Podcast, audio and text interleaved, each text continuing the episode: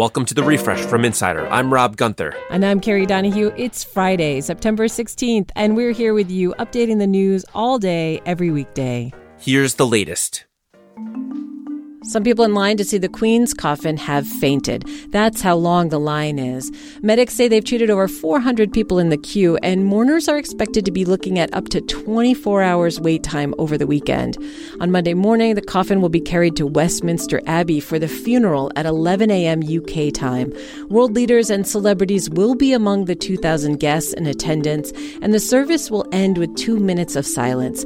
Flights over London are being paused to make sure it stays quiet. Fed Chair Jerome Powell is expected to increase interest rates again next week in an aggressive effort to curb inflation.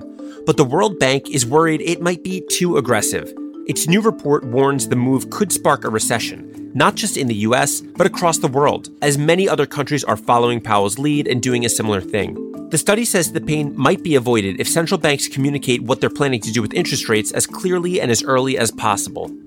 U.S. Customs and Border Protection has been building a massive database from seized cell phones and laptops, and thousands of border agents have access to text messages, contacts, and even photos, all obtained without a warrant. In a letter to the Customs Commissioner this week, Oregon Senator Ron Wyden revealed details of the database. He's introduced a bill that would require a warrant, saying the seizures could infringe on the Fourth Amendment right against unreasonable searches.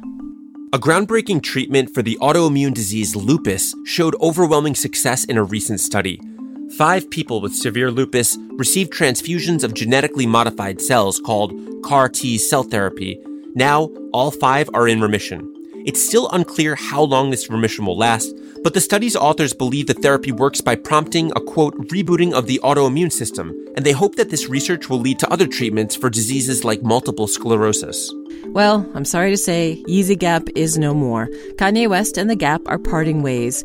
Two years ago, the singer's clothing company, Yeezy, partnered with Gap, but now West has terminated that contract, saying the relationship was often rocky. He told CNBC, and sometimes I would talk to the guys, the heads up, the leaders, and it would just be like I was on mute or something.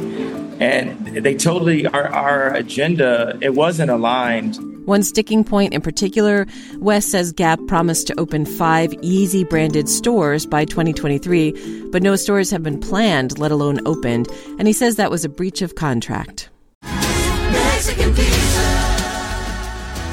This catchy tune is from Mexican Pizza the Musical, featuring Doja Cat and Dolly Parton. It premiered on TikTok last night, but it started months ago when Doja Cat posted this ditty begging Taco Bell to bring back its yeah. Mexican pizza. I got beans, I need meat, I need a shell with the sauce and cheese. Fast forward to today, Mexican Pizza is back. Taco Bell released a three part musical about the fight to make it so. I know you're hungry to hear more, so here you go.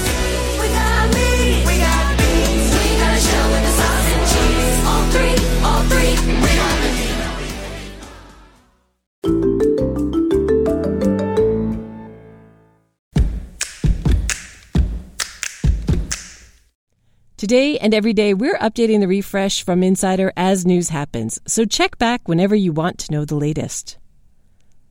Coming up, we dive into the world of crypto influencers. When Florida Governor Ron DeSantis sent 50 migrants to Martha's Vineyard this week, they may have been misled, thinking they were going to Boston. Three migrants told NPR that a woman named Perla lured them to the plane, gave them food, and promised expedited work papers. When they landed, they had no idea where they were. Hungarian Prime Minister Viktor Orban is dismissing a ruling from the EU today that says his country can no longer be considered a full democracy.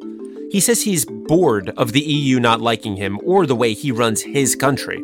The EU has concerns about a whole variety of issues like their elections, their track records with LGBTQ rights, and religious freedoms. Orban also used the opportunity to repeat his opposition with the bloc's sanctions against Russia. The term tech giants is being taken perhaps a little too seriously by some. A surgeon in Las Vegas who can help people grow up to six inches taller has revealed to GQ that many of his patients work as software engineers. The procedure sounds pretty painful. Leg bones are broken and nails put in that are slowly extended over several months using a remote control. It's not cheap Prices start at 70 grand and go up to 150,000 if you want the full 6 inches taller. It's been seven weeks since Mississippi ordered a boil water notice for residents of Jackson, and the state now says the water is finally safe to drink again. Governor Tate Reeves says that the water system is still a mess, though, and future interruptions are possible. The EPA is investigating the crisis, and what the agency's inspector general says is a top to bottom review. It's an effort similar to the 2014 investigation of Flint, Michigan, whose water crisis led to nine indictments. The Tampa Bay Rays made Major League history yesterday when they fielded Pro Baseball's first ever all Latino lineup.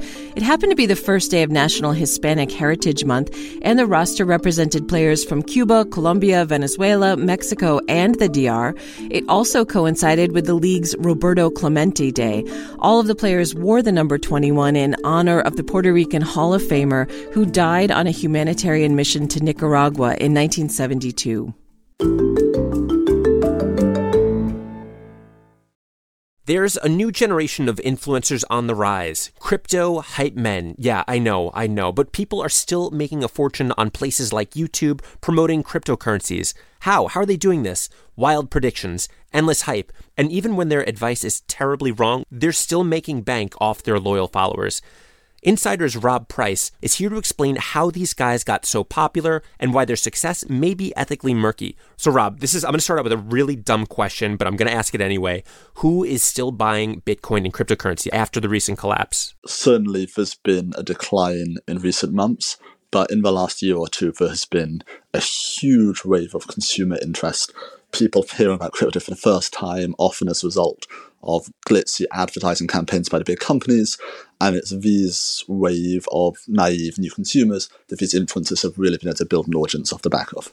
Mm-hmm. And so you're describing this new audience. There's a lot of uh, activity in YouTube and these self-made YouTube influencers. How are they making money here? Although they talk a lot about trades, coins that make you rich, it's typically not through the actual cryptocurrencies themselves they're making bank. It's more about things like advertisements on YouTube that they're selling alongside their videos, they're selling merch to their viewers.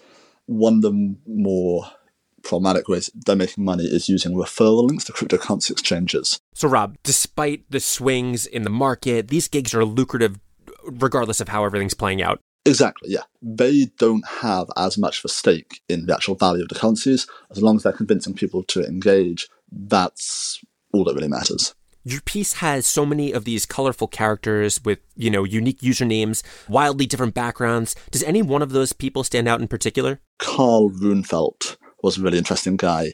This young 20 something Swedish guy, previously worked as a grocery store clerk. He's now got 600,000 followers on YouTube. He claims to be a billionaire. Whether that's true is questionable.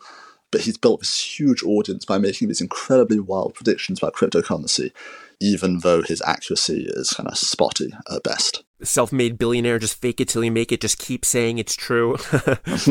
you know, okay, so it's one thing to get a following on TikTok or YouTube. That doesn't sound that, I mean, I can't do it, but it doesn't sound that difficult for these sorts of like hype men. What I really am interested though is that your article makes it clear it's not just social media. These people are getting booked on legit business TV show, Fox Business, CNBC, Insider. Who is booking these people? Over the last year or two, there's been this huge wave of interest in cryptocurrency from ordinary consumers, ordinary people. And as a result, news organizations have been scrambling to find experts who can speak or talk authoritatively about this stuff. And these influencers, one thing they're extremely good at is self promotion. So they, they're great at putting themselves out there, getting themselves in front of the right people, and making themselves available. Can you lay out some of the ethical concerns that you're seeing? Sure. So let's talk about the referral links. So I think referral links are a particularly ethically murky area. There where, you know, the influencer has this incentive to encourage their followers to sign up and spend money, even if you know the market's actually tanking, Bitcoin's crashing. From the experts we spoke to, they said, you know, this was a huge ethical red flag. Mm-hmm. As it stands right now, what do you think could be done to bring this into line? First, you could push for much stronger disclosures around advertising and these kind of like referral deals. The second is stronger credentialing for some of this stuff that if you know if you're going to give people financial advice on the internet, you need some degree of financial training to do so.